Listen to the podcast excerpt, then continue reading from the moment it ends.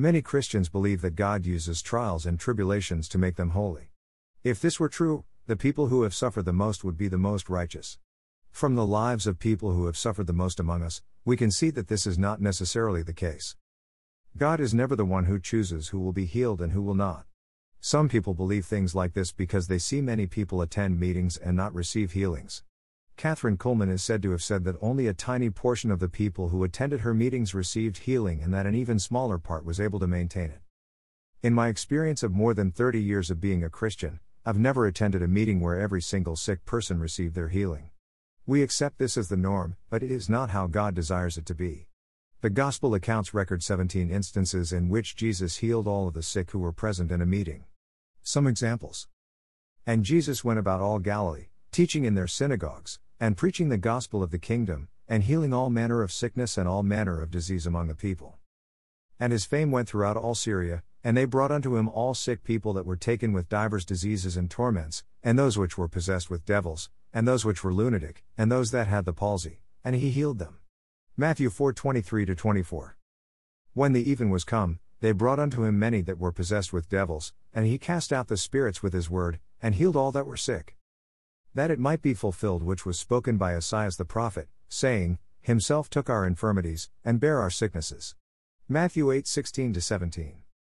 And Jesus went about all the cities and villages, teaching in their synagogues, and preaching the gospel of the kingdom, and healing every sickness and every disease among the people. Matthew 9 35. And Jesus went forth, and saw a great multitude, and was moved with compassion toward them, and he healed their sick. Matthew 14 14. And when they were gone over, they came into the land of Gennesaret.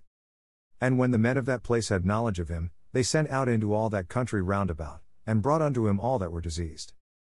And besought him that they might only touch the hem of his garment, and as many as touched were made perfectly whole. Matthew 14 34 36. Jesus healed every sick person who was brought to him for healing. He set the goal that we are to pursue. It is what we should be experiencing, but not what is happening.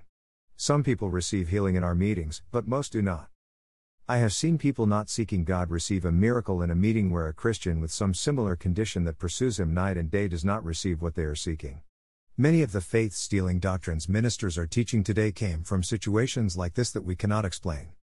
The sovereignty doctrine implies that God picks and chooses who will be healed and who will not be. It is not God who decides who will and who will not be healed. God is so sovereign that he has already chosen what his will is.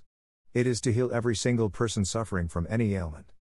Many Christians struggle with the subject of divine healing because they know a good person who was not healed and died as a result.